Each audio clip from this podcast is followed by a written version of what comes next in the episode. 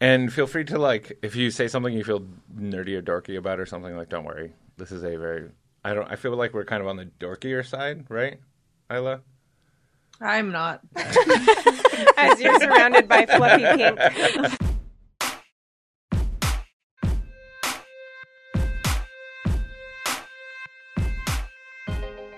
You're listening to People Not Things, a podcast that inspires entrepreneurs, marketers, and creatives to explore how people are the critical connection of our work and ask why we often take them for granted. My name is Max Kirchhoff, and I host this podcast with my business partner, Isla Murray. Our business, Llama 6, is best known for our bold visual identity work, innovative marketing campaigns, and our commitment to collaboration and critical thinking. We're sitting down with entrepreneurs, creatives, marketers, artists, and others to talk about their passion, their process, and how they stay focused on the people and relationships that matter. Welcome to People Not Things. I'm your host, Max, with my co host, Isla, and this is a podcast produced by Llama 6 that we just released a few weeks ago. And today we have some special guests, Nikki and April Dominguez who are co-founders of Handsome App, previously known as Tradies, which is basically the go-to resource for beauty industry professionals. So yeah, I'd like to welcome both you, April and Nikki, and uh, tell us a little bit about the app and about yourselves. Yeah, I think a really great place to start is Nikki, if you give a little bit about your background, because that just feeds so much into why we started this in the first place. Yeah, so I've been in the industry for probably like 10 or 11 years now, and um, I actually started out working behind the chair like every other hairstylist. Um, but I quickly, you know, I started a lot later in my career. I didn't start until I was like 25 or 26. Um, so I had to catch up really quickly, and so I had to find education. I had to find professional resources, and they really didn't exist, you know, 10, 11 years ago. This is way before Instagram. And um, so I really had to kind of find things on my own. Um, and I built my first school in Colorado due to the fact that, you know, I was missing a lot of resources, and so I built them. You built a I, beauty school? I did, yeah. I built my first uh, beauty school in that. Colorado. Yeah, it's still up and running actually today, which is really awesome. Oh, awesome. Yeah, um, and then I, I moved out to New York, um, and I was out there for about six years. And from there, I ended up still working behind the chair and working with a lot of salon owners and consulting with them. So helping them grow their business side of things, helping them um, implement their own education programs. And then I built two more academies when I was out in New York as well. So really, my experience is uh, every every um, place imaginable in the beauty industry, behind the chair, um, business, education, So a little Yeah. bit of experience building just beauty tiny schools. bit. Yeah. cool. So I guess how did that like come into uh, what's now known as Handsome, previously known as Tradies? My background, I actually had a bit of the opposite experience as Nikki. And so we're sisters and co founders, like you guys know. And so we've been talking to each other on the business front for, you know, the last 10, 12 years, mentoring each other. And she had often talked to me about all of these pain points that she was facing, which was really the polar opposite of what I was facing. You know, and in my background, um, investing in business and technology, I've always had access to communities and digital communities and in person communities and the ability to network and utilize LinkedIn, Upwork, Dribbble, Behance, you name it. And the beauty industry doesn't have that. Mm-hmm. And so it really was a source of her saying, I don't have a way to source these candidates or get my education in front of these candidates. And whereas I was on the flip side saying, but there's all these digital communities She's that like, exist. use these, use LinkedIn. I'm like, we don't use that. We use Craigslist. Right. right. Which is very reputable for right, right. Yeah. And so it really was a combination of both of our backgrounds and knowledge in different areas where Yeah. we came together and we were like, well, we need to build a digital community for uh, the beauty industry. And so that's what Handsome is. It's a community that allows beauty professionals to build a digital portfolio, uh, post questions, find answers, and apply to jobs. Cool. And I guess the, those the feature set. I don't want to get too into the like product product talk, but um, when you were sort of looking at the different different ways in which people wanted to connect, like through the beauty schools and through other like what you were looking for, were those like the kernels? I guess like those main components that people wanted, were like somebody to answer that question, uh, resources for education, etc. Was there anything like uh, did anyone want like more of a um, like forums, like community connection, like that, or was it really like up leveling each other? It yeah, I think it's all of the above. Actually, you know, it's really it's really starting from the top. It's about um, providing a space that people feel free to advance their career, you know, and and that is where all of the features come in, you know. So it's really a, a community where you are supporting each other, um, and you are actually growing your own uh, professional credibility and that's where all the features come from you know. So you to gr- grow your career you need to find education. To grow your career you need to ask questions. To grow your career mm-hmm. you need to find a new job and move you know. So really it's um, everything that you just said, but the, the, features are what are providing the avenue to help them actually grow in their career. Mm-hmm. That's cool. I would also. I remember one thing that you ladies talked about when we were working together that I thought was so interesting was also how like the field has changed. So maybe back in the day, it was more important, or like you found work through salons, or like the salon was the place that had the power. But now it's more about the people and they have their own followings and their own passion and it's more about them operating as individuals instead of identifying as the salon they work at. Is that right? Yeah, no, that's absolutely right. You know, and so one of our underlying missions in what we're doing with Handsome is to really provide a place of belonging for the beauty industry where they feel like they can be bold and they can take that leap in their career. And it's a very different. Um, road than they've taken before because the beauty industry has often they've had that hierarchy mm-hmm. you know mm-hmm. they've had that dynamic of it is the salons first but everything has started to change and instagram has really been a huge part of that because beauty professionals are now able to use instagram as a tool to uh, level up as educators and in different fields of Mm-hmm. hair and beauty. That's mm-hmm. so. I I hadn't uh, really thought about it until you mentioned it right now, which is uh, how most things go um, for me. Which is I had never considered the fact that uh, in the beauty world. Uh, basically, you could like work, work, work, and get to a certain level locally, or maybe you traveled and you had like uh, you would you know do tours or something like that, similar to how like tattoo artists used to operate. Um, but you would really only be known inside of those like organic communities that you built. Uh, mm-hmm. And then there was that next level, which is like your things appearing in magazines or you're mm-hmm. appearing on TV and like you're working at that level. And there's this sort of big chasm, it seems like, between them. Mm-hmm. Whereas Instagram has now provided this ability for you to like work in, I don't know, Tulsa, Oklahoma. as like a beauty professional who does incredible work and has millions of followers, even though like most of them will never even come into your salon which is like such an interesting component of that that you're mentioning and like uh, the ability to use that scale mm-hmm. to like really up level people and provide those resources. That's so. I mean, I, I guess I'm just saying, wow, you're smart. That's, not that Thanks, you need we'll my see. validation on that. Yeah, clearly, clearly, we'll see if we are or not. You know. well, I think determined. it's it's it's interesting because even when you're talking about the question and answer part, the resources part, I'm starting to see that stuff up here in like LinkedIn. Uh, not that I think anyone's using LinkedIn for anything, but um, but like in these other places, which is cool because it's like validation. I think against your own idea. It's it's scary probably because it's also like these much bigger fish competing in these like similar ways. Although with them, I think it's like tech and stuff. Um, but I get bugged by LinkedIn all the time now. Uh, people like they're like, oh, all you know, X, Y, and Z, or this many people have asked this question that we think you're qualified to answer. Mm. Well, which is always like, how do I get a job at Apple or Google or something? And right. I'm like, I can't actually answer that question. I don't know. um, that's so interesting and so cool. Um, I wanted to pivot the conversation a little bit. So I think um, you know the concept behind our podcast is people in relationships. Uh, it's a big thing talk about constantly, uh, whether or not we want to. It always ends up being the thing we talk about. And I think that there is a component of the community that you're talking about, community of beauty professionals who it sort of exists organically and at scale and Instagram and other places.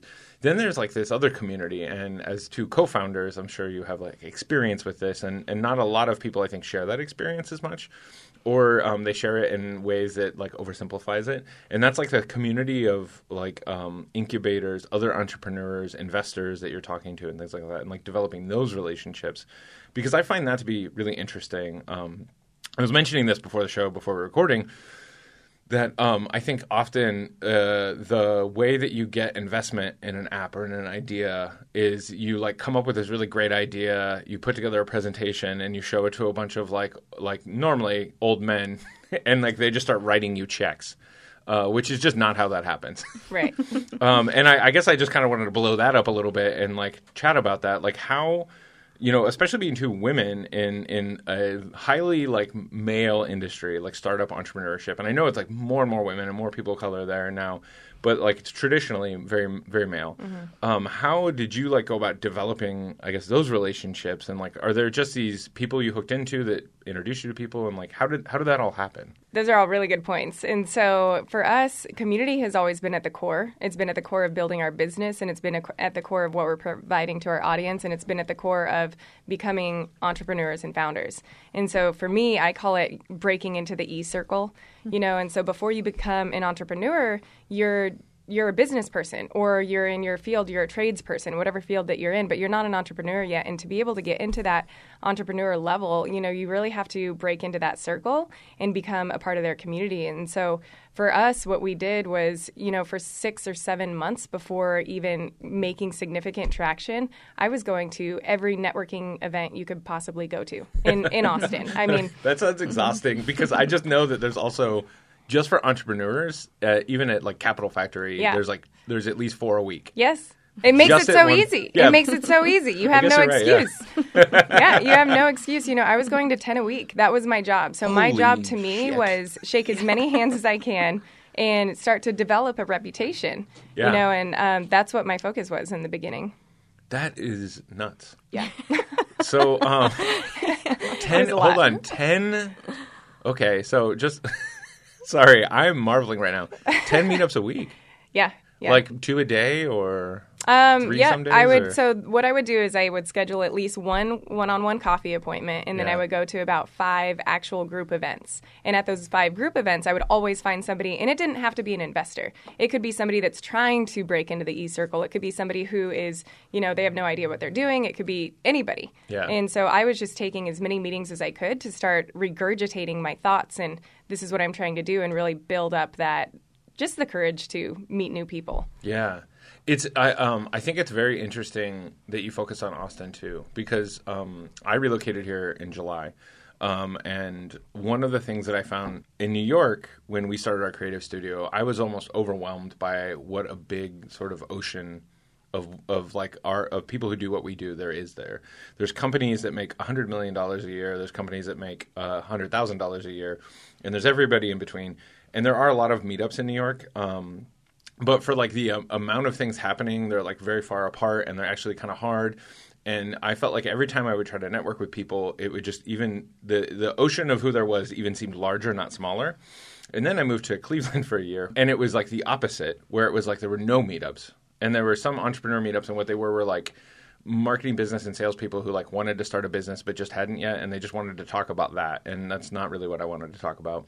And then I moved to Austin, and I think what's really interesting about Austin uh, that you that you you mentioned you were doing that here is there's this really cool balance, I think, of like a lot of meetups and uh, networking happening, but it's a small enough place that like you can do that for six months and you literally know everybody at the end of that. But it's large enough that that's not insignificant. Like they also know a lot of people, and Houston and Dallas are close enough that there's a lot going on between all of those, and people are coming in and out of New York and San Francisco and things. So um, I think that's super interesting. What an interesting strategy. I would like if you had said you had done that in New York, I, I would have been like, did you go into a deep depression at the end of that? You know, like and like be just totally overwhelmed by that. But it is interesting because here it is different, and I'm sure I'm guessing you probably ran into a lot of the same people um, as you would like go th- go to different meetups and like meet different people. Is that right and that's that's what the beauty of it is is you know over time you start to run into and you run into the same vc firms and small and small funds and angel investors. And so at the end of six months you know they're starting to see oh this girl's not going anywhere. She's actually out here doing it and she's consistent and sticking around. So that's the plus side of having that small community. Huh, that's so cool and interesting. And so I guess yeah, as you built that out, then so so six or seven months, you said. i mean it, it's still ongoing Well, we don't yeah. go to 10 a week anymore but it's it's very high on our By list the way, if you don't, uh, uh, I don't know if it's your regular newsletter. I don't remember where, where I subscribe to it, but I get your newsletter, Uh-huh. um, the, the handsome newsletter, um, and you both document like what meetings you had that week. I think as well as, and I'm fascinated by this newsletter. I read it every single week. I don't know if you know that. I might. I don't know if I'm the only one or if everybody is, I do too. partially because I'm like, how do they have the time to do all of this Yeah. in one week? I'm really inspired by it. Do you find it? Are you like naturally an extroverted person? Like, is it hard for you to put yourself out there that much, or was it something that you just had to practice and now I'm- you just do it? I'm not naturally extroverted. I think I have a switch that I can turn on and off, but I definitely get exhausted. And I, like Nikki knows this, you know, there, it comes a point where I'm like, I'm off. My switch is off for the weekend, you know? Um, Do you just like like go find a cave somewhere and lay down for two days straight? pretty much. I go on a long bushwalk. Very cool. Yeah. I, li- I like those silent moments. That's like where I do all of my thinking. Yeah. Um, that's so funny. Um, so yeah, I guess that's that is really interesting. Um, I, I'm an extrovert. I was an introvert. We talk about that on Yeah. episodes often because we have this like funny balance of things. I'm very similar to you though, where it's like on, on, on, on, on, on, and then uh, actually it happens every day now. I think because I'm getting older, it's like. 10 30 or 11 i'm like i will now have a whiskey or a beer and i will just crash like into the ground and then i'm done until 6 a.m tomorrow Yeah. Cool. Um, so yeah, talking about developing that community. So uh, yeah, you were seeing a lot of the similar people. I'm guessing networking with them. And were you both living in Austin as you were doing that, or were you separate? No, um, actually, I was in. We started our company um, in I want to say May of 2018, and so I was actually in New York um, until oh my gosh, when did I move here? July of 2019. So I've been here for uh, probably about seven months now. So for uh, the majority of our starting our company, we were actually working remotely and doing a lot of Zoom calls and things like that. And so, um, yeah, just recently out here. How did you how did you feel like that impacted you at all? I mean, Isla and I are she's in London, I'm in Austin, so I, I think I know how it impacts us and like how we manage it, and it actually works. We make it work pretty well, but our our wor- our work is very different. Like we're service based, and we have connections kind of all over the place, and there's not a lot. Like we're talking about investors. I'm pretty sure you an investor doesn't only want to just ever see you on video. Um, they probably want to shake your hand at some point or like see you in person. So did did, uh, did you feel like that impacted you all, or did you feel like because it's the two of you and you're very like minded, like you're able to sort of like be in New York while April's in in uh, Austin? It worked really well in the beginning, uh, meaning that Nikki had her entire beauty network in New York. So she was out there on the grind, hustling, talking to all of the beauty industry that she had built up over the past six years in New York.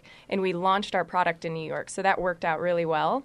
Um, but then over time, it did become really difficult, you know, because Yeah. I was here having in person meetings with investors and then having to relay that conversation over the phone. It's like you're having the conversation twice. And so it just took more time you know and so when we got together in person we were just able to move so much quicker and so much faster. And then in addition there's something to be said it's so important to get in front of investors. And having both of us in front of investors is it just is significantly better than just having one person in front of the investor when you're co-founders mm-hmm.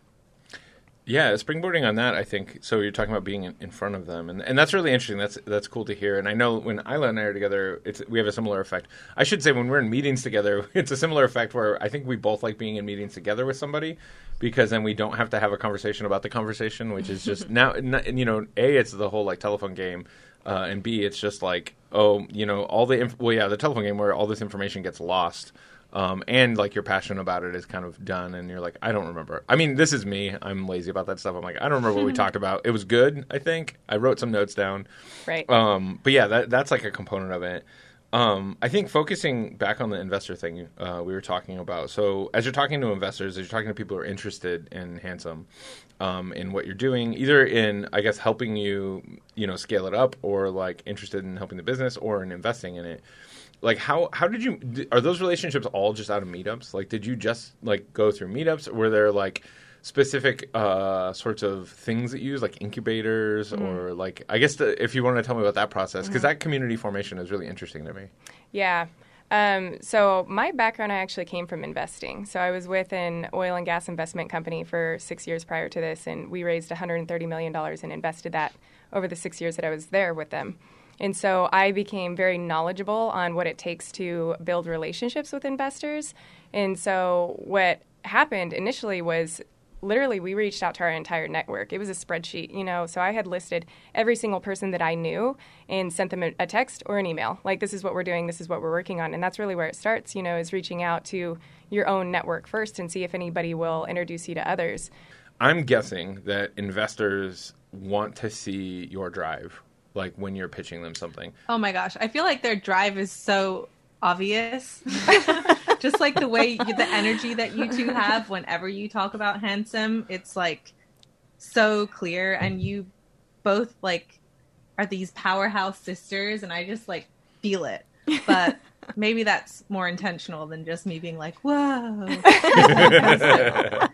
but yeah, I guess is is that is that intentional? Like how how how do you two sort of uh, find a way to broadcast that drive, that passion about what you do? Mm-hmm.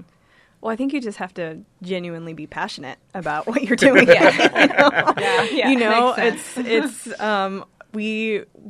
I think something that aids us is the fact that we have the same values and the same mission, you know, and the same vision. That we're really wanting to make sure that we're we're helping um, an entire we're helping for one an entire industry that has not ever been given the recognition that it deserves in so many ways. You know, mm. in a mm. profession, in technology, and career support.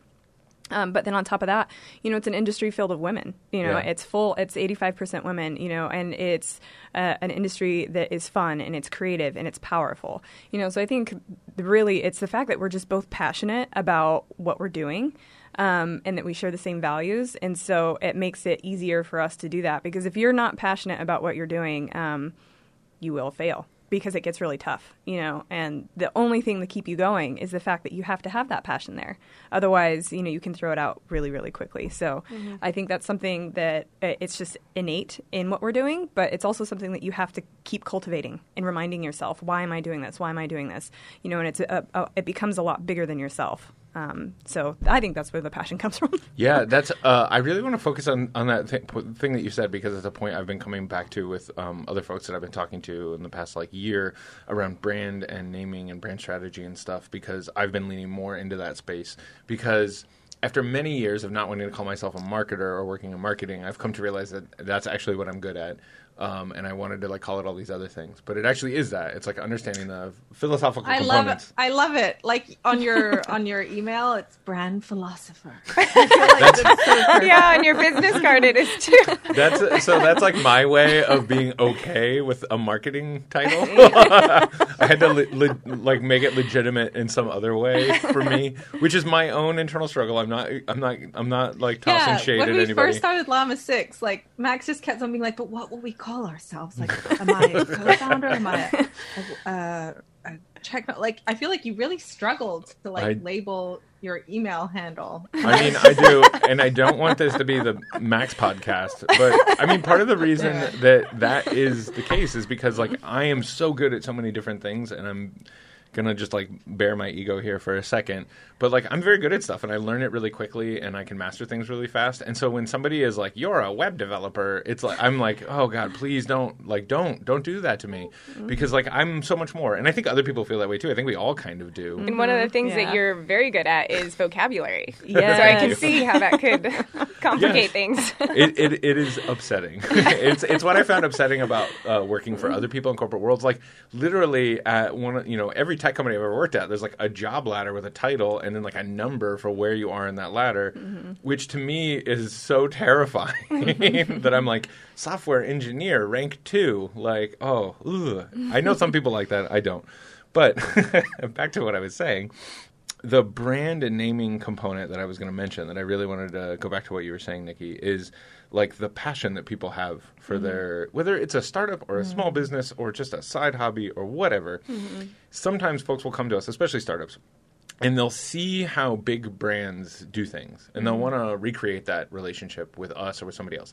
And they'll say just give me a great visual identity. Just tell me like we actually talked about naming when you change names from Trades to handsome.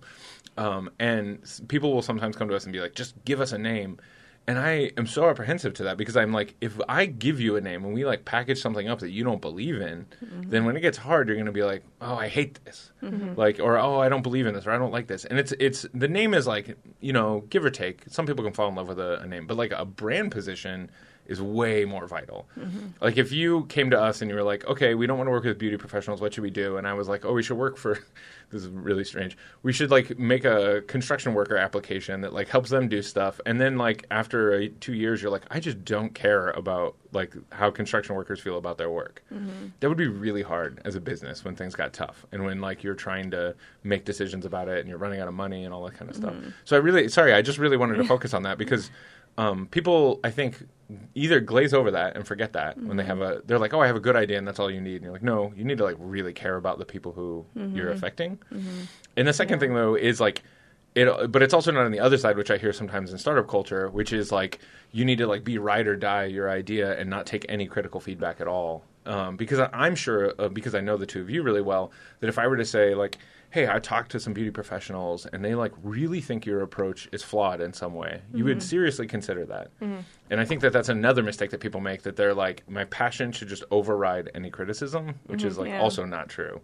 Yeah, it's you know going back to that about your passion. You know, I've tried I've tried to start um, two other businesses, and um, so it's not and they were in the beauty industry, and so it's often not about your actual business. It's about why you're doing it and what you want to accomplish at the end of the day. You know so i had started these other businesses and i was still in the beauty space. It was something i was still familiar with. Um, but the reasoning behind what i was doing um, wasn't uh, it wasn't in my core, you know? And so I, I was actually using it as a way to get somewhere else. And so when things did get hard, it was really easy for me to let that go because I was like, oh, I don't even want to do this. You know, like, why am I working so hard for something that, like, I'm struggling, I'm, you know, eating ramen and Yeah. all these things. Like, why am I doing this? And so now that we're in handsome it's really about the the mission. It's about why we're doing what we're doing like and so it doesn't matter how many times it doesn't matter the avenue that we're getting there. It's about what is the end result that we want to achieve and what is that mission and purpose behind it because the you know we've already done what two like two kind of pivots you know one in our product and one in our name and so it makes those things um, easier because it's like well what is going to be the best to support us to get to the end? You know so even it's not even about like the actual product or feature or business. It's about this is what i want to accomplish.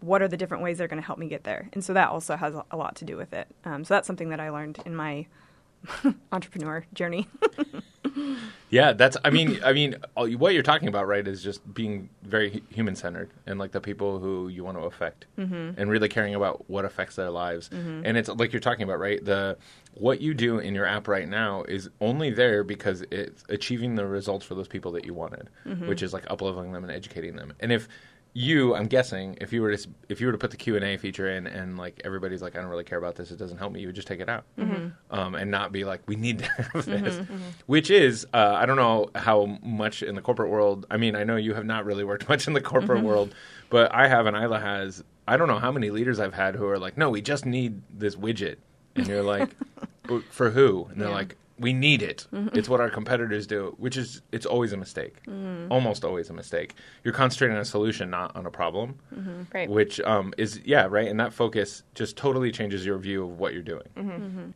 You know, there was something that I wanted to touch on that you were talking about as far as critical feedback goes, you know, and so I think as an entrepreneur, it's um, a lot of people get really, really scared of being open to feedback.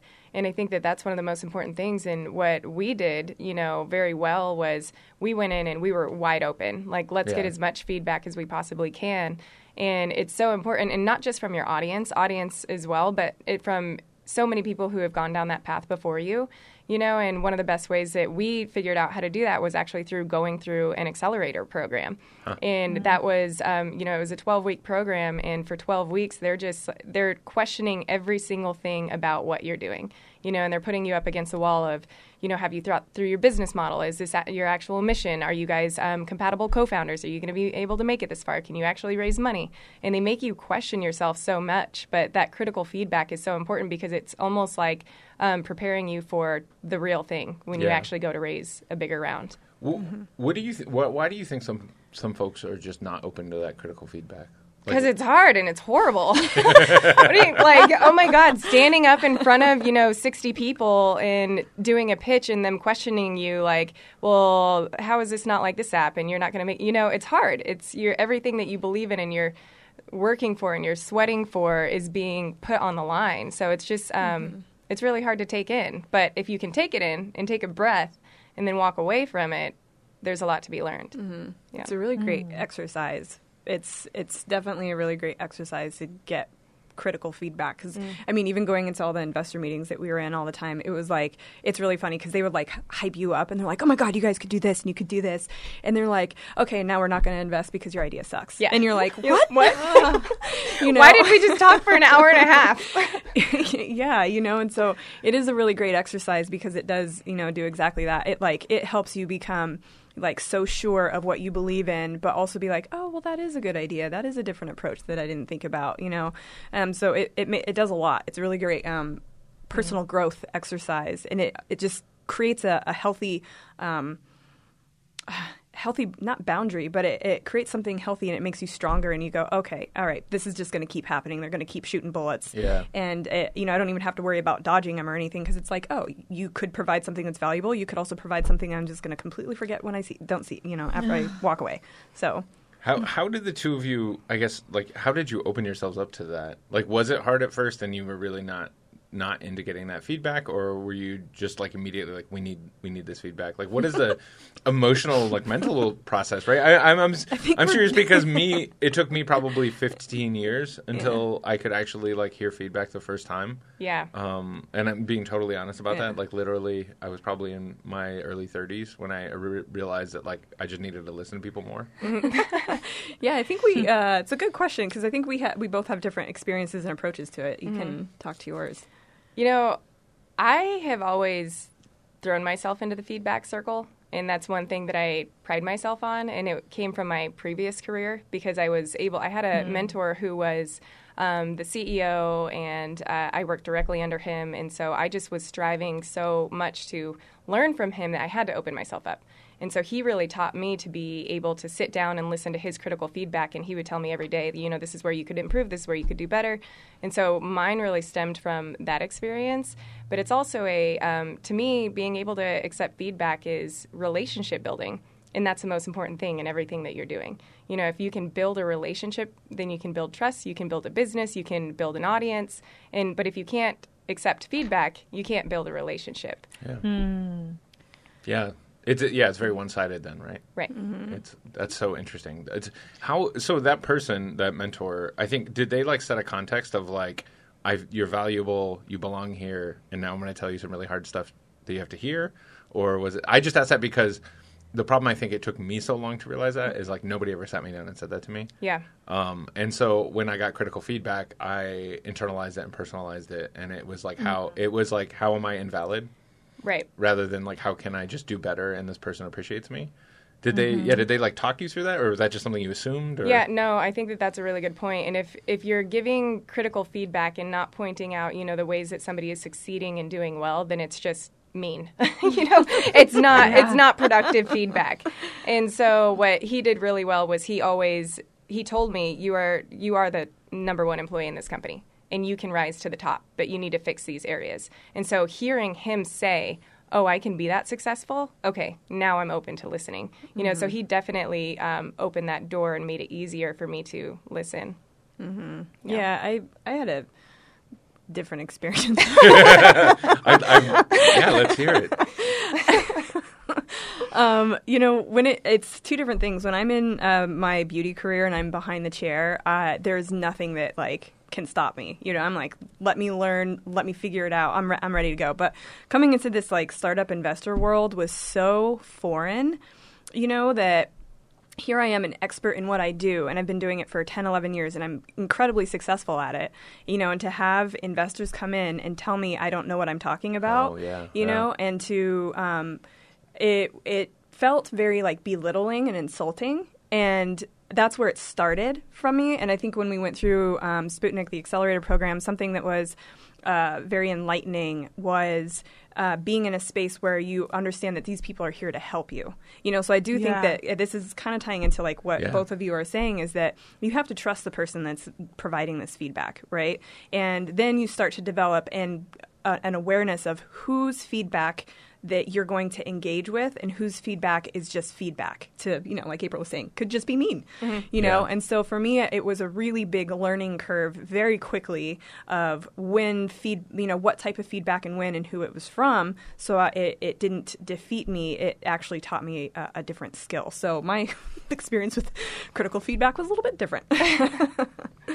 Cool. I think that's a that's that's so interesting to hear, and that, I think that's very similar to my experience more than uh, yeah, and being having to hear that like super hard feedback, feeling invalidated, mm-hmm. feeling yeah. humiliated, almost yeah. probably. I'm guessing like um, and having to like humble yourself in order to hear that is mm-hmm. so difficult. I mm-hmm. think it's funny because yeah. in in my career, like working in software and engineering it's like some sometimes if you're on a, a small team, uh, it can get really nasty sometimes because people try to give each other feedback without any sort of context, like uh, pro-social context, I guess I should say, where it's like we're all in this together, and I want you to be better, and I want me to be better, and so like let's give each other feedback, and it would always get really nasty and really devolve, and then you know you'd form all these rifts. And it's funny. I wish I could go back and tell like twenty year old me or twenty five year old me, um, like, hey, here's how to just change that culture by like just saying that out loud at the beginning of the meeting, right?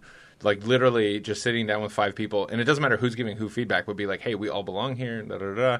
Um, which is so interesting, and I think could just like change the entire way that you hear critical information, right? Yeah. Um, I also feel like confidence has a lot to do with it too. I know for me, I am when I'm really confident about something, I love getting critical feedback, even if that critical feedback is this is shit and like let's revisit it. Like I'm totally open to revisiting it.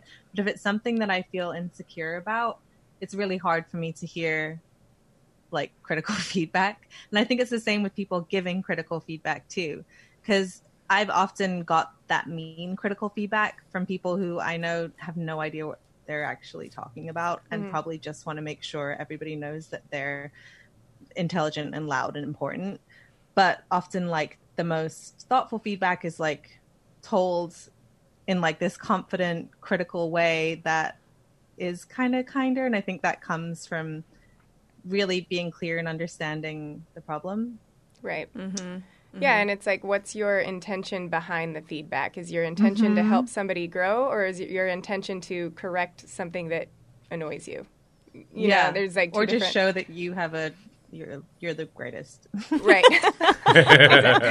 Gonna say something else there. Well, we, yeah, we we see that a lot in mm-hmm. design. With um, Yeah. I think there's a tradition uh, in in the arts in some places and in design specifically, the idea of like defending your design or defending uh, your work, um, which I think originally was an interesting idea. It's like defending a thesis or defending anything else, where it's like people can give you critical feedback and you need to be able to talk through it and express it. Which, but it like gets it, it's been like for some folks, I think, sort of um, mutated into like I need to just uh, push how this is the best solution and like that's it. And it's like just really not addressing people's feedback or criticism or anything.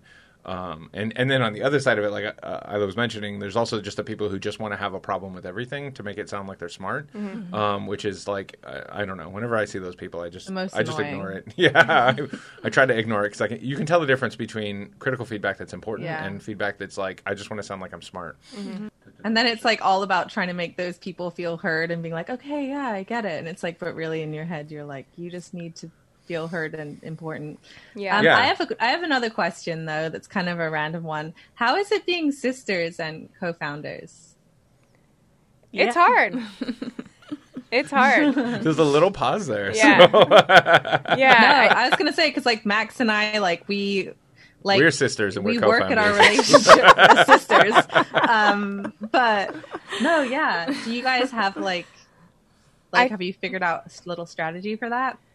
I think we have, because we're sisters, we have so much um, what's advantage, you know, because we have so much energy and we can work really well together and we can work at a really rapid pace. And we also are on completely opposite ends of the spectrum when it comes to a lot of things, you know. Um, introvert, extrovert, which I'm not claiming an extrovert, but I think you're a little more introverted than I am. Um, and, you know, our business expertise and background, and we have all of these that is as an advantage because we're like yin and yang.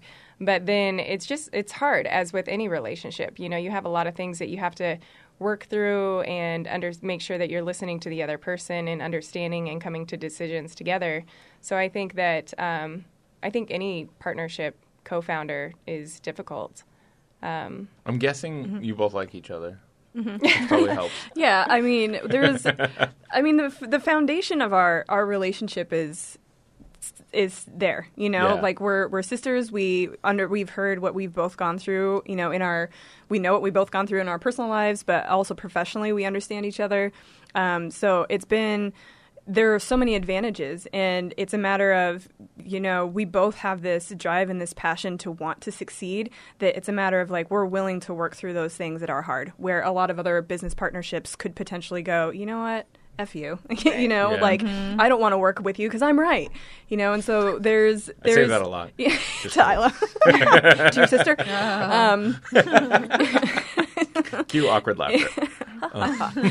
um, yeah, so it's it's it's good because it, it helps us evolve, and um, we have uh, respect for each other, and we want to we want to bring something to uh, to people that matter to both of us, you know, in Yeah. in our different ways. So, um, yeah.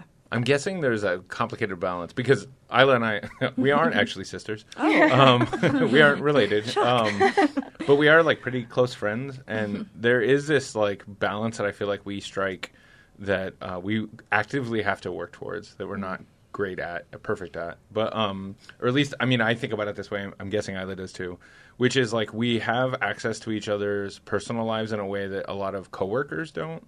Um, even a lot of like business partners don't, who like just have very professional relationships.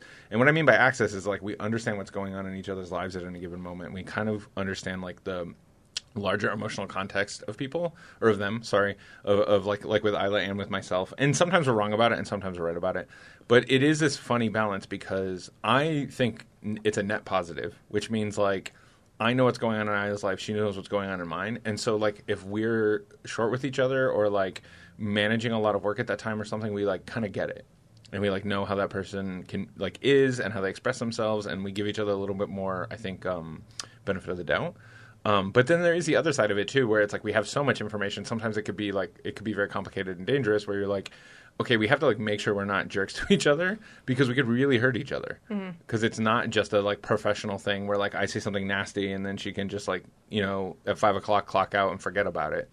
So it's it's I'm I guess that that's not this second part of this. I have no idea what you're talking about. Like I, I was like, hell yeah, like go for it, Max. Like I feel that way too. Like I like it, and I know you hurt your shoulder and you're kind of bumming out or whatever. But then That's last I would never. I just feel like it's not in your personality or mine to take shit out on each other. Really, I don't think we've ever really taken our personal lives out on each other.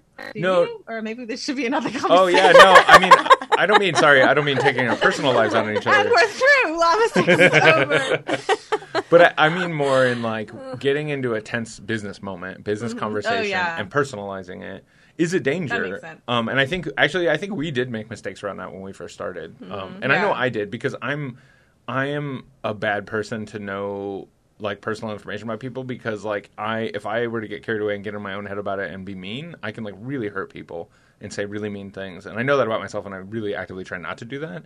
Um, but I know it's in my capabilities because I have done it historically in my life. Oh, wow. So um, yeah. And like we've I think even said mean things to each other at times, not necessarily like super hardcore mean things, but stuff that hurt each other's feelings. Um, and we've definitely cried as as a, as business partners together. yeah, yeah. No, I know what you mean. It's like if something's frustrating to do with work, it's like hard to not just be mad. yeah. Well, and it's also hard. I don't know if you all get this, and, and maybe you do, maybe you don't, but like there are times where we have like tense business moments, and then I'm like, mm-hmm. Isla's being so difficult. And I'm like, no, it's just the situation's actually difficult. Mm-hmm. Like Yeah. Isla's not being difficult. like mm-hmm. it's a hard moment. Um, cool, but yeah, I'd love to um, pivot a little bit um, on the community you sort of developed. So it sounds like um, Nikki, there was like a community really understood, like and building schools and doing all this stuff and developing. And I'm guessing you like had these connections also yourself on Instagram. Was there like sort of these like um, a, a, a big like idea or philosophy or strategy behind like as you launch the app, like how to build it so that the right people were there right away? So I just want to fix that a little bit. I'm actually very poor at community because, you know, um, I think April's the one who like excels with community, um, and so it was really April saying, you know, there needs to be this online community. Whereas I know, like for me, it was like what is missing. What have I personally struggled with?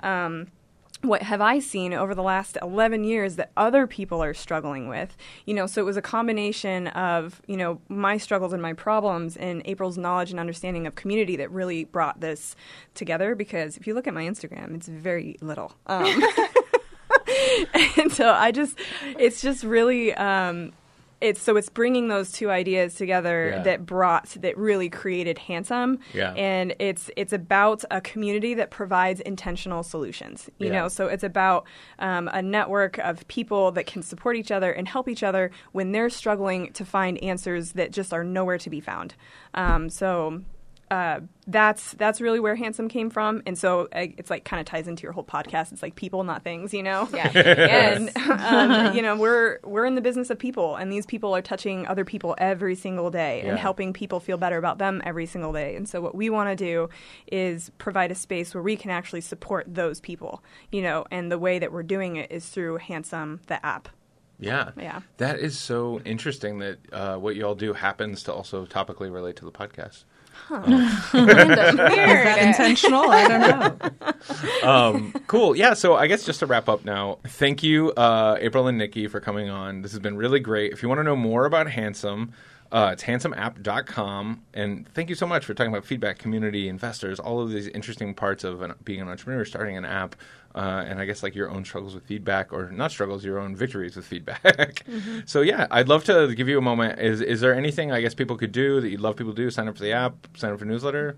Yeah, you know, I would just say reach out to us. You can absolutely download, sign up the app. We're Handsome, the beauty network in the App Store. But um, as we said, we're huge on community and obviously big on connecting with people and even giving back to people who are just getting started and have questions. You know, so reach out to us on Instagram. We're Handsome underscore app or um, on Twitter. You know, and we're happy to connect with anybody and give any in- advice and feedback we can. Great. So um, go ahead and send them all your critical feedback on social media. Just kidding. Please, please be nice. Um, great. Yeah. So thanks again. Thank you, Isla. Another great episode in the can. Thanks, guys. Thanks, guys. bye thank you guys